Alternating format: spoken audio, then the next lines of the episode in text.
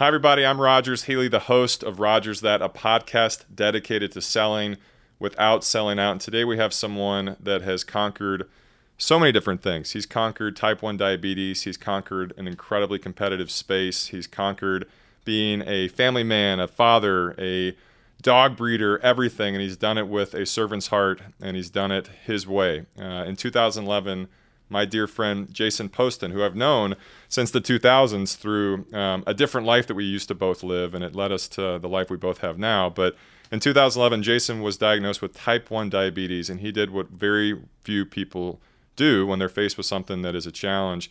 He looked it in the face and he kicked it in the face. And Jason decided to go take that news and turn it into an obsession, a passion, and a mission for being an Olympic bodybuilder. Fun fact Jason has been in the top three for Mr. Olympia, which is something that will never be said about your host here. Um, I'm never going to be in the top three. Maybe I'll be in the top three for like Mr.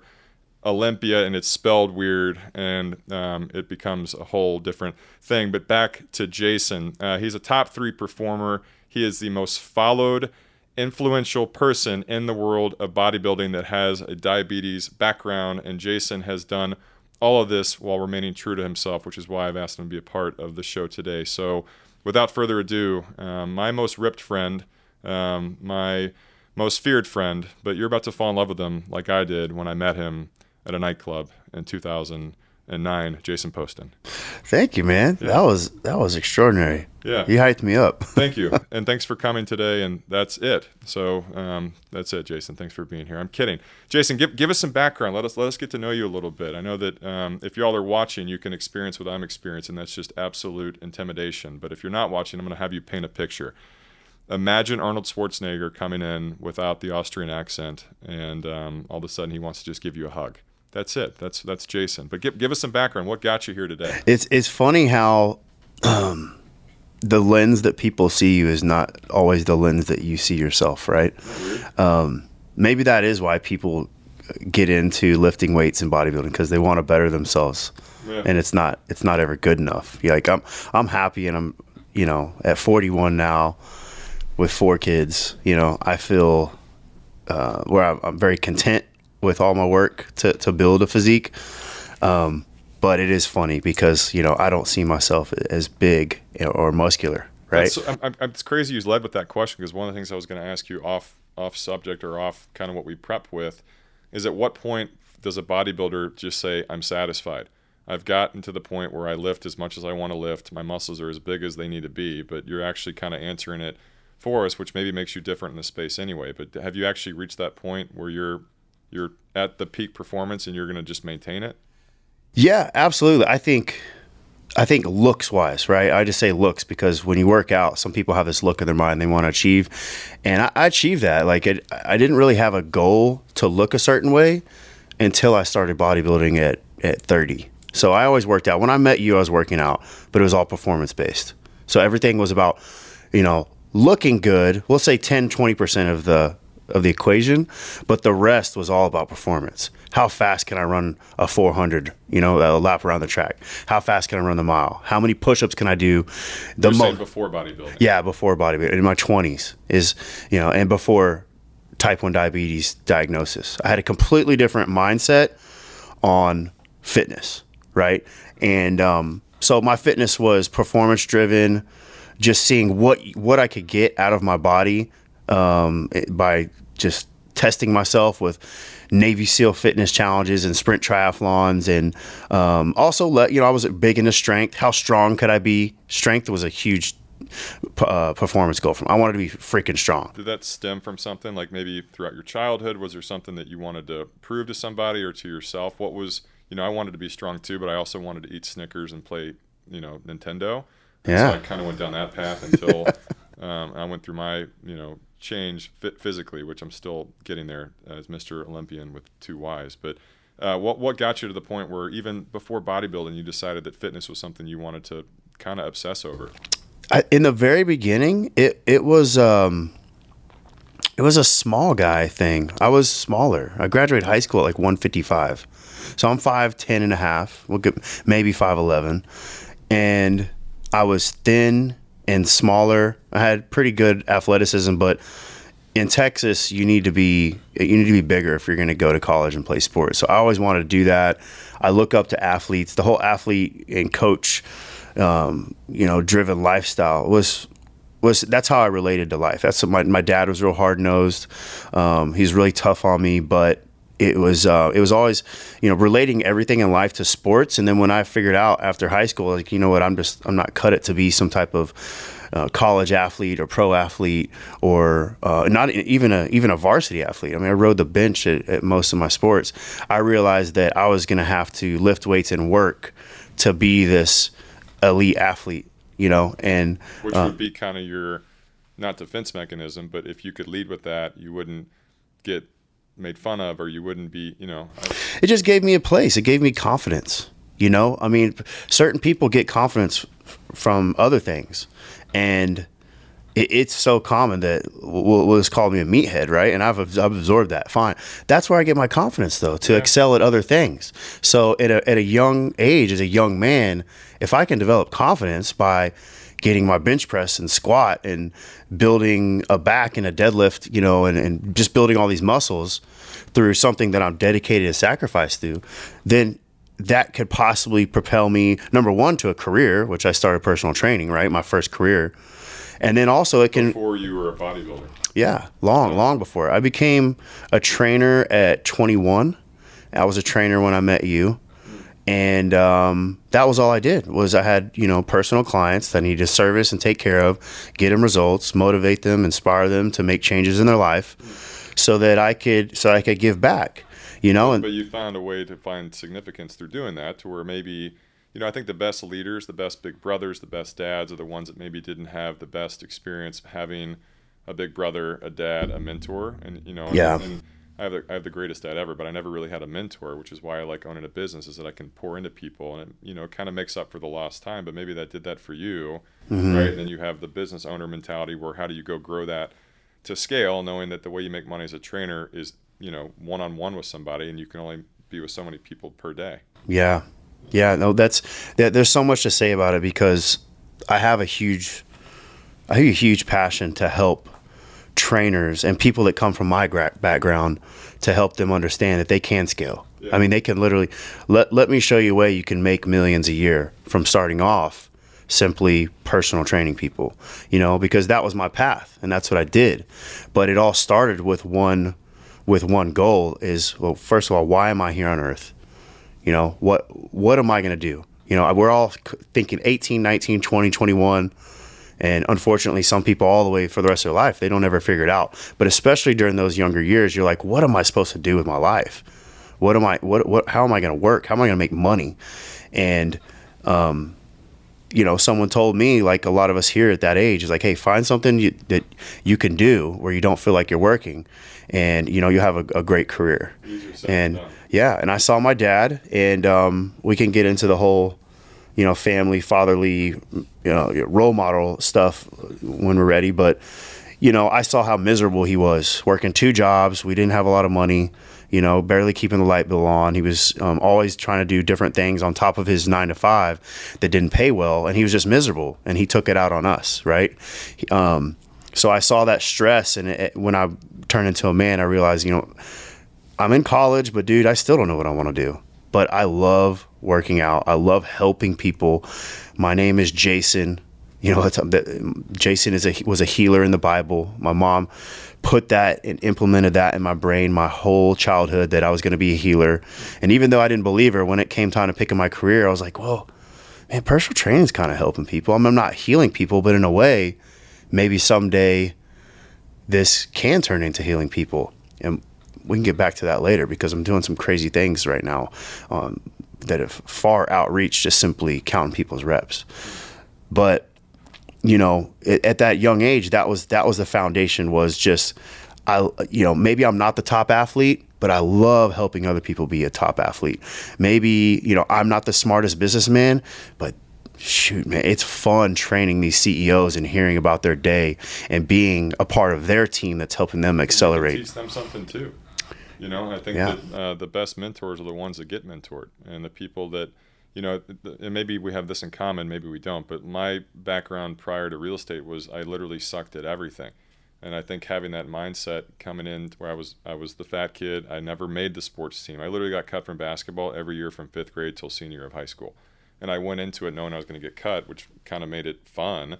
But what was weird about business for me is that I found success kind of quickly, which is still weird for me, right? But I take that mentality where I can learn from people that have different backgrounds and different skill sets. But I think that makes me a you know a better monster that I don't know everything. And mm-hmm. for you, you can probably learn that along the way, but you can take little nuggets from these people that have different successes, and then that's how you build your brand better than anyone ever has. Yeah, yeah, it's it is a um, you know um, a, a, sponge type um, industry. We'll say sp- it is a sponge type um, service industry, personal training, because you are if you're smart and I don't think a lot of people you realize that. But I was, you know, coming coming from very little success in your family and having to pay for all your own things at an early age and having I had a job when I was 14. Wow. You know, I had I had multiple jobs all throughout high school and all throughout college. Man, that's why I sucked at school. but what I did have was application. You know, I knew how to I knew how to work and I had the work ethic. And so when I started this whole fitness journey, I saw that that you know I was going to have to outwork every other trainer at the gym to be the number one in sales. I was going to have to out smile and compliment and out, you know, out relationship everyone else because it still was all competitive. You know, I'm still thinking like an athlete when I'm personal training people. Like, man, how can I get more clients? How can I expand? And I always look at other people in my in my uh, business circle, right? Even though we're just personal trainers we're all friends, I still always want to make more money.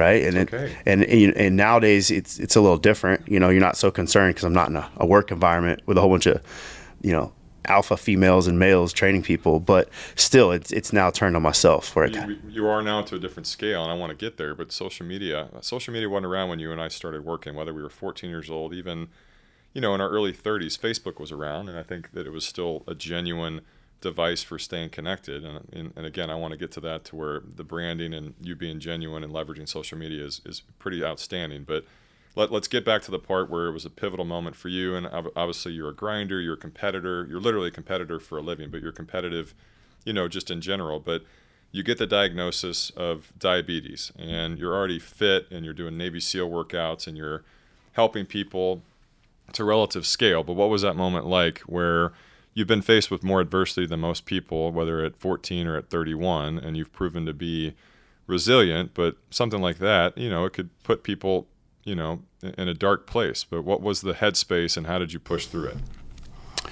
You know, that was 2011, and I'll remember the day that I knew something was wrong with me for the rest of my life because, you know, I lost 15 pounds in a weekend it was it was when the Cowboys hosted the Super Bowl here. There was a big ice storm. Yeah. They almost weren't even able to have the yeah. Super Bowl. I'm sure Jerry Jones was freaking out. Steelers versus Packers. I went. It yeah. Was miserable. Yeah, yeah it was. It, too, everything. Everyone was locked in, but there was still tons of parties, and the town was still alive.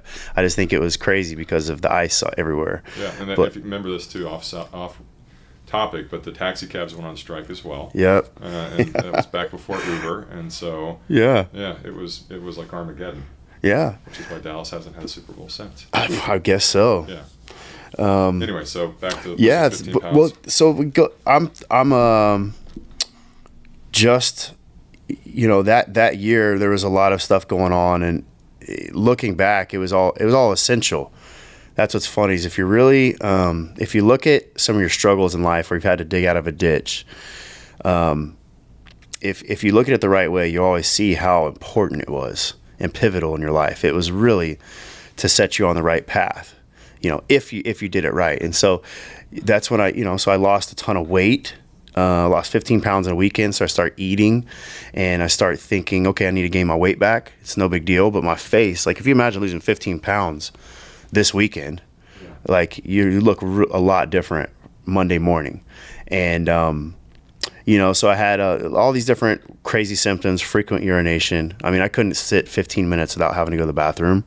Um, I couldn't even drive down the road. I literally have to pull over the side of the highway, and I mean, I couldn't make it to a bathroom. It was such a push. nowhere. Yeah, because it. Well, now I know in, in, in diabetics listening to this, or people who are you know understand blood sugars, ketones build up in the urine, and it, your body recognizes that as a toxin. So your your body just wants to pee out the toxin. All right.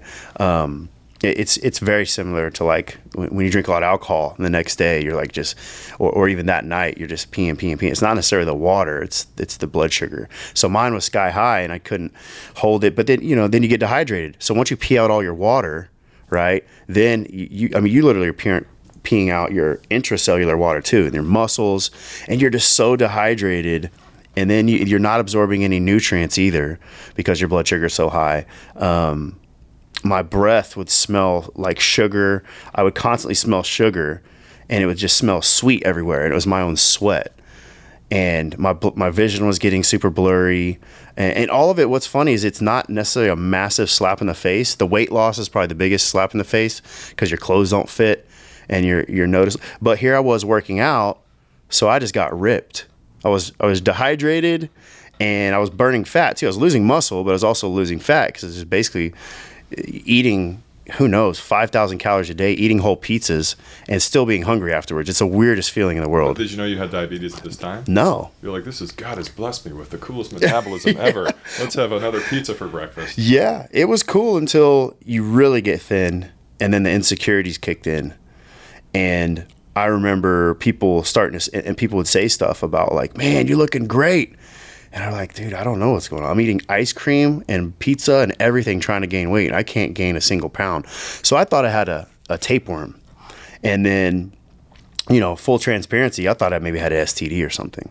So I went, got everything checked, and they said no, no STDs, no internal um, gut issues. But what they just simply didn't prick my finger and check my blood sugar, uh, and then so, but I so I left, I left that clinic upset because I was like, I just want to figure out what's wrong with me. So you, leave the clinic, uh, still looking for answers, and then finally you found out that you had Yeah. type 1 diabetes. Yeah, I got. I went to a hospital, just admitted myself because it had gotten so bad. I had no energy to even stand up. It was bad. I, I lost, and during that time, I lost all my clients. I had. Uh, I moved out of my apartment because you know I didn't have money coming in. I didn't have a lot of money saved up either. So, I had been sick for nine months, and I probably had like six months worth of finances to support myself in my bank account. And just ran through all of it, and so I had to move in with my dad. It was just man, it, it, a very depressing time of life, but also a time when I probably prayed more than ever to find out. So I became closer to God, and, and really that's the first time in my life. And I hope everyone can experience this when you know when you have when you feel like you're so spiritually close to God, you actually feel like you you can almost feel the Holy Spirit for for at one point in your life, and it's it's a very surreal. People call this a religious thing, um, but it was there. That was the number one thing that kept me driving on because I would have, you know, honestly, could be sleep dep- deprivation. I didn't sleep at all. Like, because when you wake up and you have to pee every 15 minutes, you don't sleep, you know? And I would find, you know, so I would have these, but I would pray and I would just hear these voices telling me, like, hey, you know, you don't have strength right now, but you're going to be strong. And I would hear that over and over, all these nights and mornings when I was just, I mean, literally getting this depression or whatever you call it from from this all these issues in my life from from, from being sick i would hear that over and over again. Like you're not strong right now but you will be stronger than ever. And i would hear that. And so when i got when they diagnosed me and they gave me a shot of insulin i felt like i absorbed all my food right there. I feel like i had a sh- like better than the best energy drink you've ever drinking like just better than the best day or morning you've woke up and you felt like you got the best sleep and you're just like ready to crush the day. It was like adrenaline like whoa i'm ready i'm back.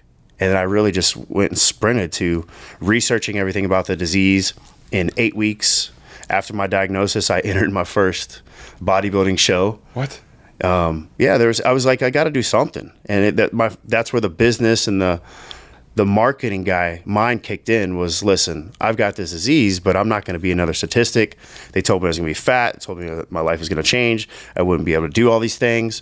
I would. I was going to die early, and I said, no, I'm going to be. I'm going to. I'm going to attempt to be one of the healthy faces of this disease, and so that's why I, I, I signed up for a bodybuilding show. What year is this? 2012? 2011. So this is all the same year. I got sick in February, and I got diagnosed 911 11, and then I did my first show on, on, on ha- the day before Halloween, and um, I went up to Oklahoma. It was the last show of the year, and I just decided to enter it and see. You know, so I worked in eight weeks. I was already lean. Let me time out. So is it just a, is it uh, pardon my ignorance? Is this a bodybuilding competition for people that had diabetes?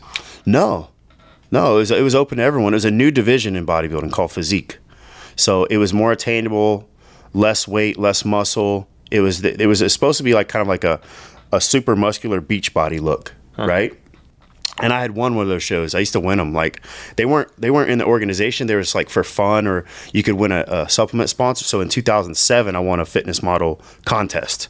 So this is basically now a fitness model look within the bodybuilding organization that they excuse me that they added to the IFBB it was the International Federation of Bodybuilding. So you had so now these big massive guys like Ronnie Coleman and and and um, Rogers Healy, Arnold. or Arnold Rogers, yeah. Arnold. Sorry, yeah. you had you you could now be like them in this new division, and so I went. That's that's what I did. I, like, listen, let me go try to see. And also, it was a marketing thing, right? So you know this with with all your businesses. There's certain things, events you show up to.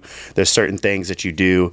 Um, to draw more eyes to your business, and with fitness, it's for me it was events. Was social media really around back when you started being a part of the fitness industry from a business standpoint?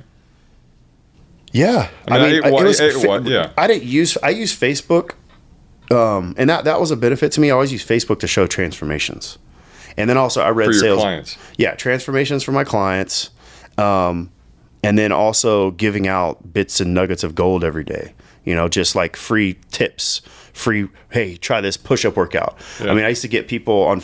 I, I wasn't thinking about it as far as like on the on a bigger scale, but I did understood. I understand. I I could book up clients off of Facebook, and I did pretty good at that. And so 2011, it really when I got better. I mean, I lost every client. I think I had one or two. They were literally just feeding me, basically. And then I booked back up and went up to like 20 clients within a matter of two months. Moved out of my dad's house. Got, I, I, lo- I lost my car. I had to get rid of my car. Couldn't afford the payment, nothing. So I got a car again. And in a matter of two months, I was back on my feet, had money in the bank, got an apartment, and started this sprint to where I'm at now.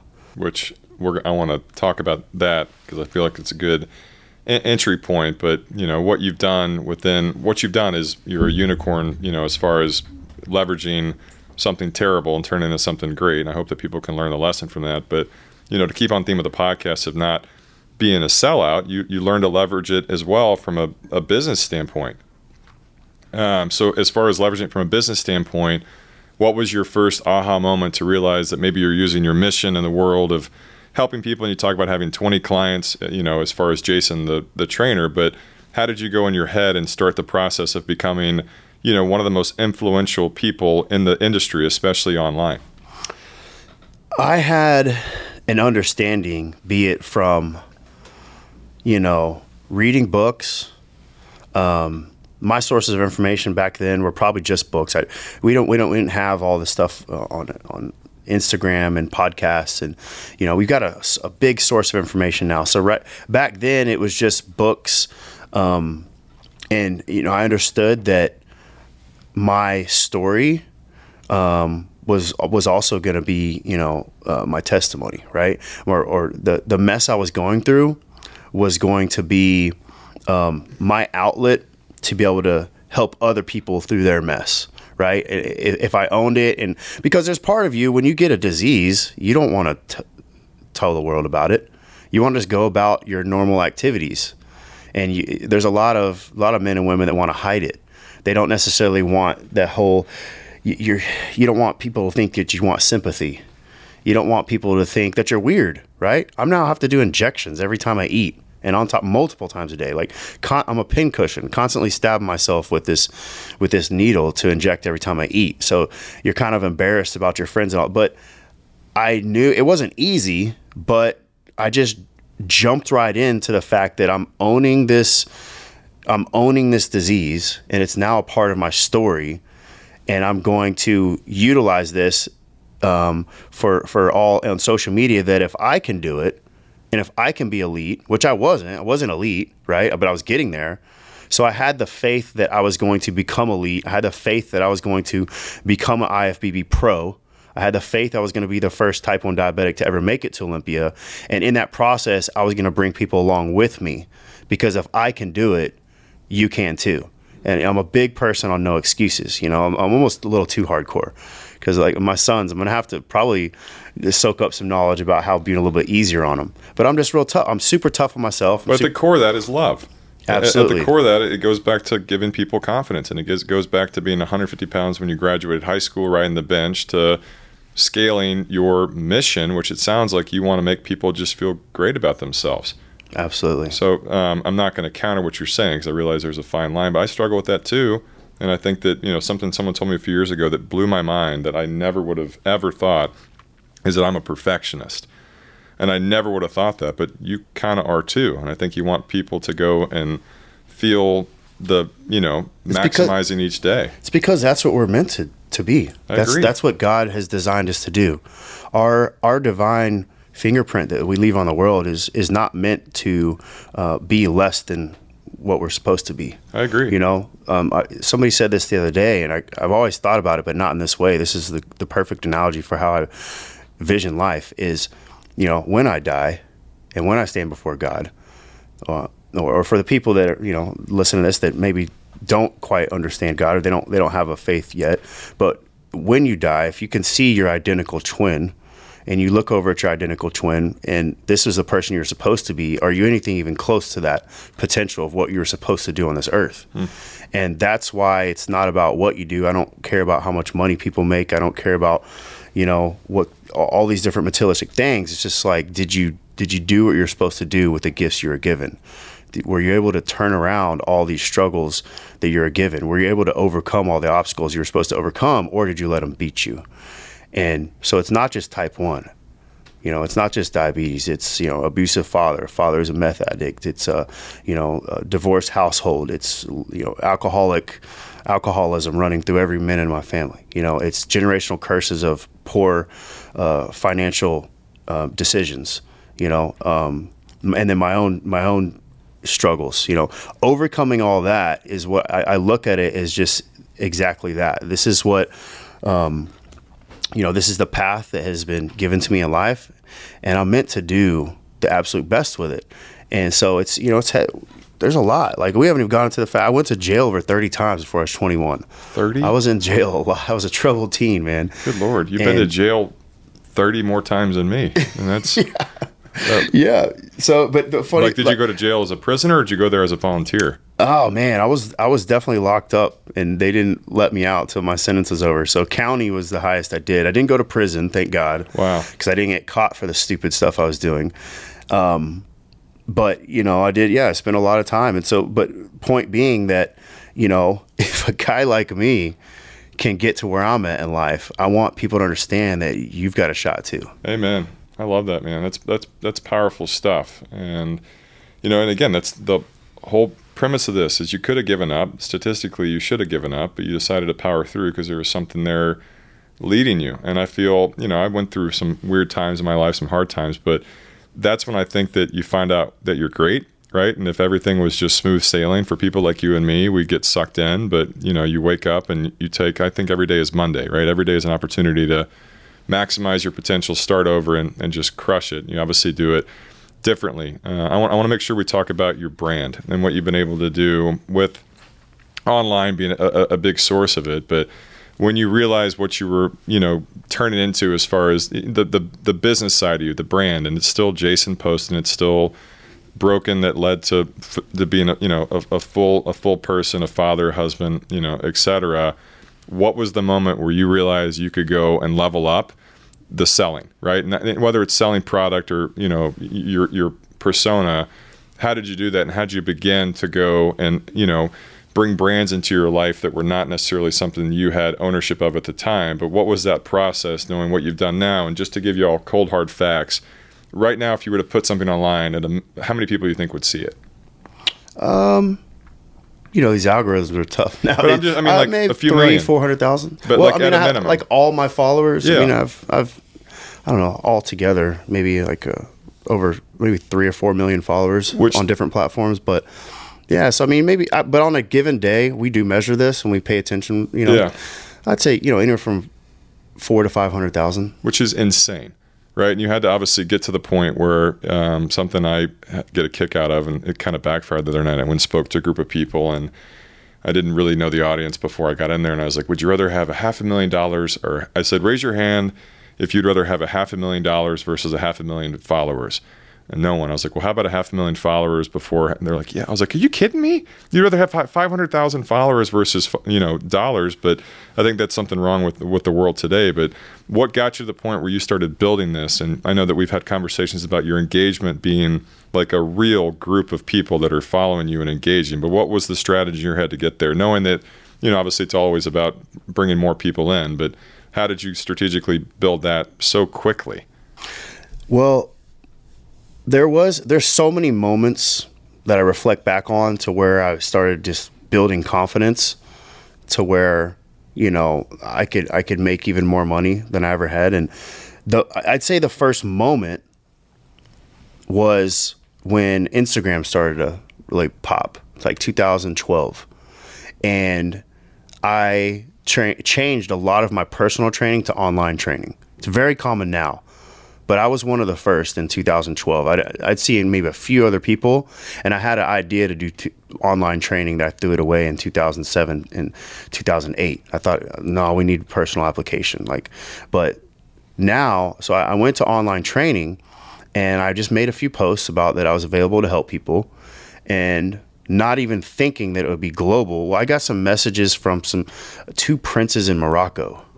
And it was because of my physique. It was because of the way I look, right? I was competing. I just got my pro card. And I think it was also because I was type 1 diabetic, right? They, they, they respected that. But these two princes in Morocco that were brothers, I they, have to just do it real quick. One, two, Prince is here before. Sorry, like in my head, Spin Doctors is now sponsoring um, the podcast. the But anyway, spin doctors. Oh, man. Bring back the old school gyms. uh, anyway, two princes in Morocco. Yeah, they, and it was, I was so proud of that. I, because I hadn't traveled. My Oh, fam- did you go? No, I, I Oh. never. I mean, I could have, but now you know, and if, if you fat, fast forward, I mean, yeah, I've been all over now. I'm, but I'm like in my head, I'm like, did you travel to Morocco and then you trained the two princes? What, what, that, that I have I have gone to Dubai and trained some sheiks. So, but that's like later. But this was the first time where you're like, you know, maybe that first phone call where you start realizing, okay, I'm not just selling real estate in Texas or Dallas. Like Yeah. I'm getting wait all over the nation now, Yeah. even globally. Like Yeah. what the heck? No. And you man, it's a it's a pat on your own back. You're like, man, I'm I'm moving up. Well. So that was the first moment, and that's when I realized, okay, this is about the, if I do things right, and if I continue to educate myself on a businessman, this this this troubled kid that went to jail a lot and had no guidance and just basically worked people out for a living, man, I think I can do this, and I can maybe. Um, if I do it right, I could become a millionaire. You know, at the same time, I'm trying to win Olympia. So that was that. That was that defining moment.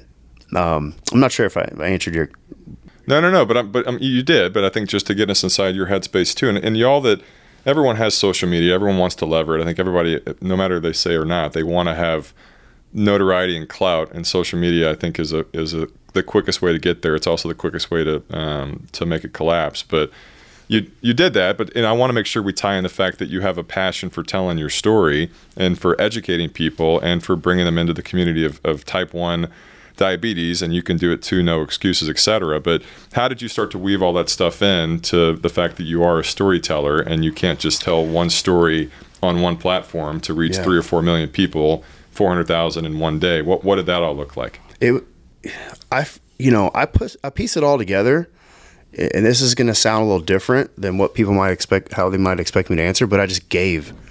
I kept giving. I had no goal to build a follower or to build social media to gain followers.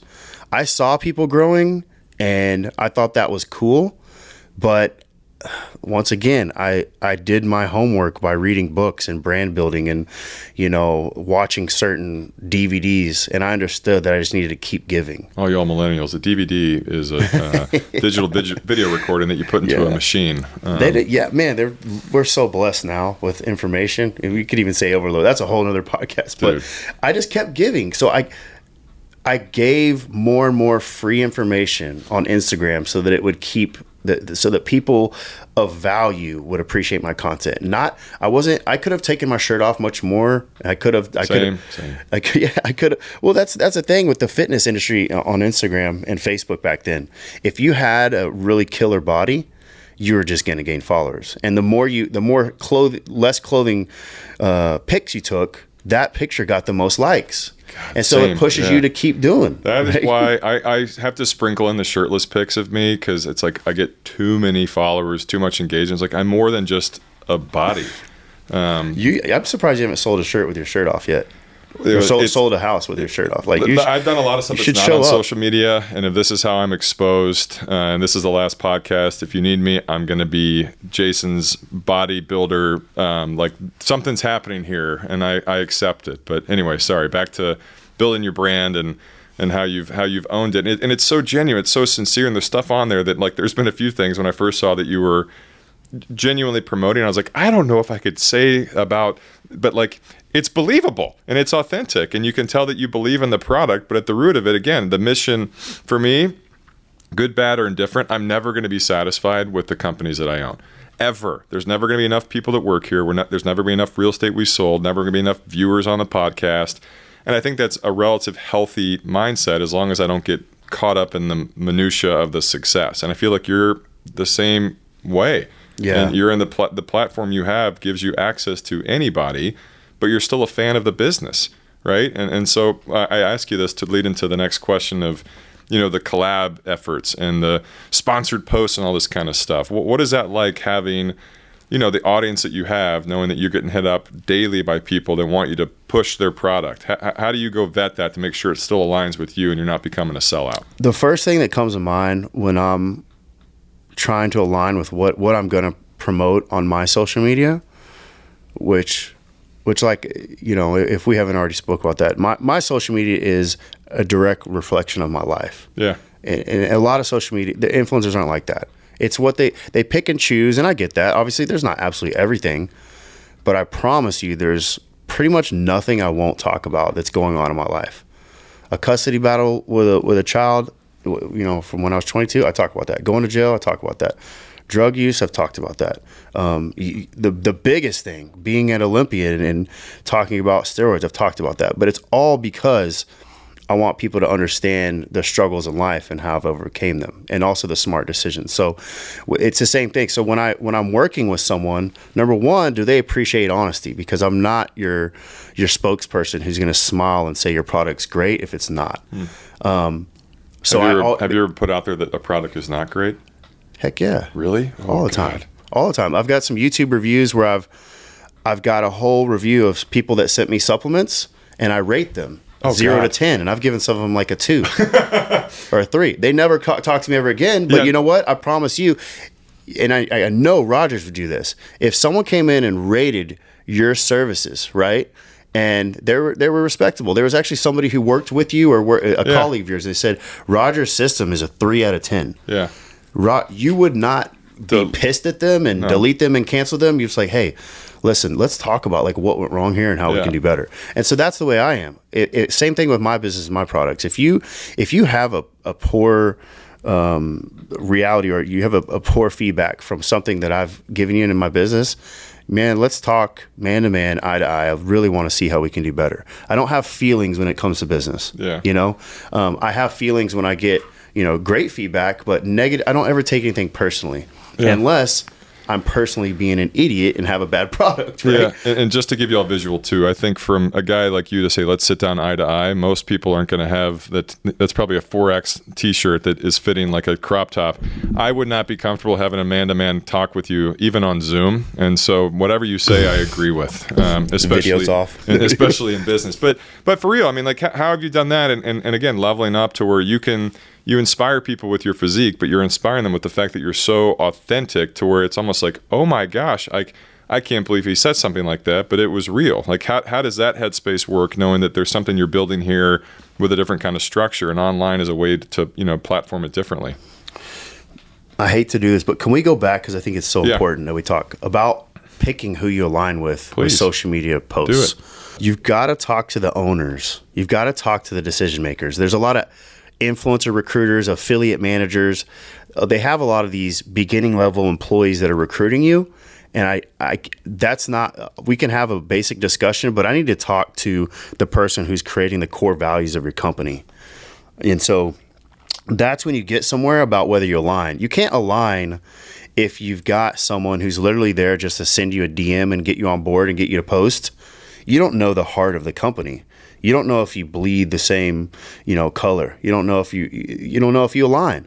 So if you want to create synergy and you're an influencer or you're someone who wants to post and advertise, you need to talk and understand the core values of the company. And you know, always you can't you can't always talk to the owners, you can't talk to the executives, but I've even got to the point now where I'm just not going to do business if if if if your executive or owners don't want to get on a phone call, then we just you know listen. You don't take me as serious as I'm going to take you, and um, so th- that's how I that's how I know if I'm going to post about something is meeting their owner, understanding their core values, studying the product, um, if it's supplements, I'm looking at the formulations and determining whether or not how many of the supplements um, are actually going to be good for my demographic. Would I would I give it to my kids, my wife, my grandmother, my my mother-in-law, my family? And so there's so many things that, and if it's not in my life, then I don't have a part of it. And that's what's changed with social media is for me. You know, you have a lot of people that will simply just do anything for a check, but I'll make more money if it's actually something that is you know, a, a serious part of my life because you can sell it. Yeah. And, and like, and, and, literally physically, you can sell because it's obviously part of your brand is your physique. And if you believe in something, you're a literal walking billboard for it. So I think that that's, that's Here's an really, example. Okay. So this is a peptide that I brought you to try. This is called Dihexa. What is a peptide? Peptides are, uh, they're derived from amino acids. So they're chains of amino acids bonded together to create, um, medicine, right? So they come from a, a natural form. All right. Some might say, and, and you'll see my content, I say peptides are natural. Okay. Now, are they natural? That's really just an opinion. All right. Because they're not chemically altered. All right. There's no chemicals like a pharmaceutical drug, like big pharma drugs like oxycodone or um, Percocet for anxiety. Um, don't look at me when you case, say Percocet with anxiety. I have anxiety, but I don't take Percocet. It makes me. Yeah. I'm joking. Keep going. Yeah. sorry, sorry. You're like Percocet with anxiety or um, whatever the other stuff is well, for hair loss. And yeah, for, all these. Well, we live in a synthetic world, so there is synthetic needs sometimes, right? Because life and, and our nutrition, plastics, metal, heavy metals, toxins, all these different things. Why the heck I have type 1 diabetes, I don't know. But I, am not a believer that this is something that's in my genetic code, and this is something that God ordained and put in the human. I think I think humans have created a lot of our problems, and a lot of doctors are starting to understand, actually open up about that. But um, the thing is, so this particular peptide, the reason why I believe in it is because it's an alternative to Adderall. You know, a lot of Adderall is a big um, issue with. it's a it's a healthier alternative. Yeah, so I brought it for you to you. to try because there is. I'll call you at four in the morning when I just little, did my second marathon of the afternoon. Yeah, yeah. There's no side effects. Um, I, I, you know, if if if any, very little. Nothing like Adderall, which is a methamphetamine, right? Addiction and heart issues, and you know, all these different potential brain, you know, issues it can cause, inflammation, and so I'm, I believe in this, and this because I this company approached me and these guys said, "Hey, we think you'd be interested in peptides. Like you're a guy who really loves to look at the foundation of things, and um, we think you you'd understand and like alternative medication." And so, yeah, so this one I, have never liked Adderall. Um, it, it has its purpose. Obviously, I can accelerate more, but this peptide, dihexa, repairs brain cells and builds new brain cells. And there's clinical trials, there's all sorts of research about it. So the point is, like, I take it, I had brain fog, right? For the first time in my life, um, weird memory issues where, like, I felt like our I don't want to get political, but our current president like couldn't remember words that were coming out of my mouth. I was like, man, I've obviously slowed down, and my speaking is not as good I'm not as, as articulate. I'm using like. This is where I tell you we're getting older. Yeah. And this stuff happens. And eating dinner at four o'clock in the afternoon is okay now. I know. Until you take peptides. Well, but I just, I'm not, I don't believe that. I believe that with everything, with our possibilities, that we're absolutely not supposed to, you know, be slowing down this much. And absolutely, we're absolutely, you know, we're all dying, as we say. People are like, what? What? Well, we're all Yeah. going to die. We're all dying. We're all at a certain point. We're all going to die. So we're all dying. But I don't believe that we're You all. just looked at me like it, you like the, the whole thing with the anxiety thing. You're looking like you're dying. I'm not. I'm living. I get it. But yeah, we're all we're all, no, no one's mortal. Yeah. No, no one. And I think that the- I think we are going to be a generation that lives longer than any ger- generation prior, and it may be in large part to you know because of stuff like that. But we have access to different medicines and technology, and you know, yeah, it's all interesting. And so that's why I got involved with a company like this, is because, listen, this is an alternative to something that I have a big passion about, which is, you know, um, I think that we're over medicated. You know, I've had family. It's just been an awful thing to see. You know, people on so many pills, and um, so I've had family literally die because they're over medicated. So, um, what's an alternative to that? So that's why I got in, in the peptides, and that's the same thing with every company that I'm aligned with. It's something that I believe, based on my past and what I've gone through in life, this is where I'm, what I'm supposed to be. Not what I want to, but this is what I'm supposed to be promoting right now. describe yourself in one word. Passionate. I literally knew you were going to say that. I, I, I did, and I think I, I, I think you and I probably have similar excitements, which leads to probably similar struggles. Um, passion, excitement, obsession. You know, if, if you find something you love, then you want to know more than anybody. You want to do it better than anybody, and that's how I am with kind of everything that I Yeah. kind of put my mind to. But uh, that leads to um, I have a really hard time finding balance. And I don't know if that's a, a problem with you, but um, if Yeah. you've mastered that, maybe give us the formula. But for real, knowing that you've got four kids, you've got a wife, you've got faith, you've got working out, you do it in the morning, you wake up. It's like, how do you maintain relative balance knowing that you also have stuff coming at you at a pace that most people don't?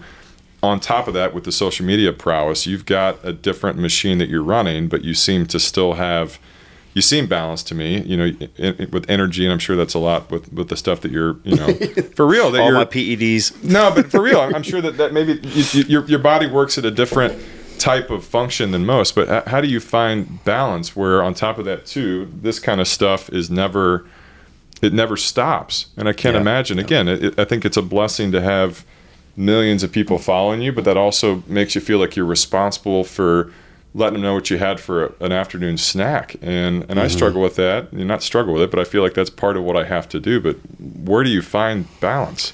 I don't. First off, I don't have it either, and I could use. Uh, and I do have some amazing mentors in my life that um, help me find balance. Right, whether it's my pastor or some ma- some business mastermind groups I'm a part of, or just my friends. Right, and even sometimes my wife. But uh, you know, so I am still working on that. But this is what I believe for guys like yourself and I is that we created structure in our first steps into our business life.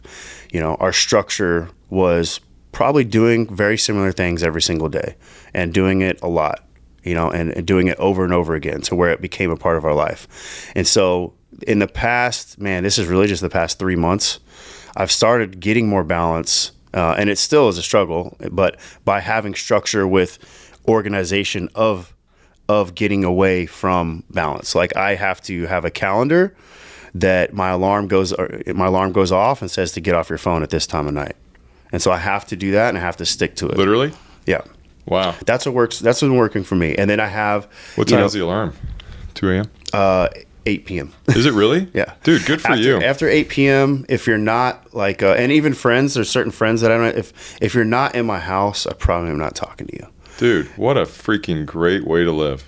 and it's been it's been it's been working for me because I do go so hard. I mean, when I woke up, uh, geez, t- this morning at six, I immediately was on the phone with my partners on the East Coast and telling them about some customer service issues. have immediately boom, boom, boom, boom, boom. We're going at it, and tensions and stresses raised. So like, I, that's not good for your mind to do that from from six a.m. all the way till till even six p.m. Really, that's Yeah. we- how long can you live life like that? So right now, while we're while I'm in this growth phase where I need to continue to scale things, so I can be if I can reach my financial goals, it's it's at 8 p.m. and then I give the last two and a half hours to my wife and kids, and you know, and I'm I'm working from home too, so I'm with them constantly, but um. Like I said, I have not mastered balance, but there's a structure. The structure is you know, personally, um, finding the right childcare. We had good childcare, we didn't like it, so now we're getting back into the right childcare, so me and my wife can do some things as entrepreneurs together during the day. That's that's a part of balance. Yeah. Is But the, the lesson you're sharing too that I can digest is that I think one of the most important things to find as a as an adult, as a business person, as a just a whatever, a, whatever is find out what you suck at. And I think you you know you and I both know what we're good and we're great at, but I think it also has just shown that you have to be intentional, right? And I I suck at balance, and if I don't and if I don't have my phone upside down, I'm going to be on it, which is going to struggle with having a newborn baby, a wife, and like just watching TV. But it's almost like I have to time block being present. And it seems like you've done that. Even again, 8 p.m. That's impressive. That's really, really impressive. But mastering that, you know, you know yourself, and by doing that, you kind of find out that if you get sucked in and tempted, you miss out. Um, Yeah. so I think that's great. What would be uh, the life advice you give somebody? Somebody that's watching this now, whether it's someone who has a broken background, they want to be a bodybuilder, they want to be a business owner, they want to be a realtor, they want to own a clothing company, whatever it is. What's the advice you would give them that they have to stick with? Say that again. What's the best advice? I was thinking so much about this balance. no, no, no. I- But I mean, the balancing is a whole other conversation in itself. And I don't think anybody that's a performer will ever master balance. I, Yeah. I think that what happens is as you get older in life, you you master perspective.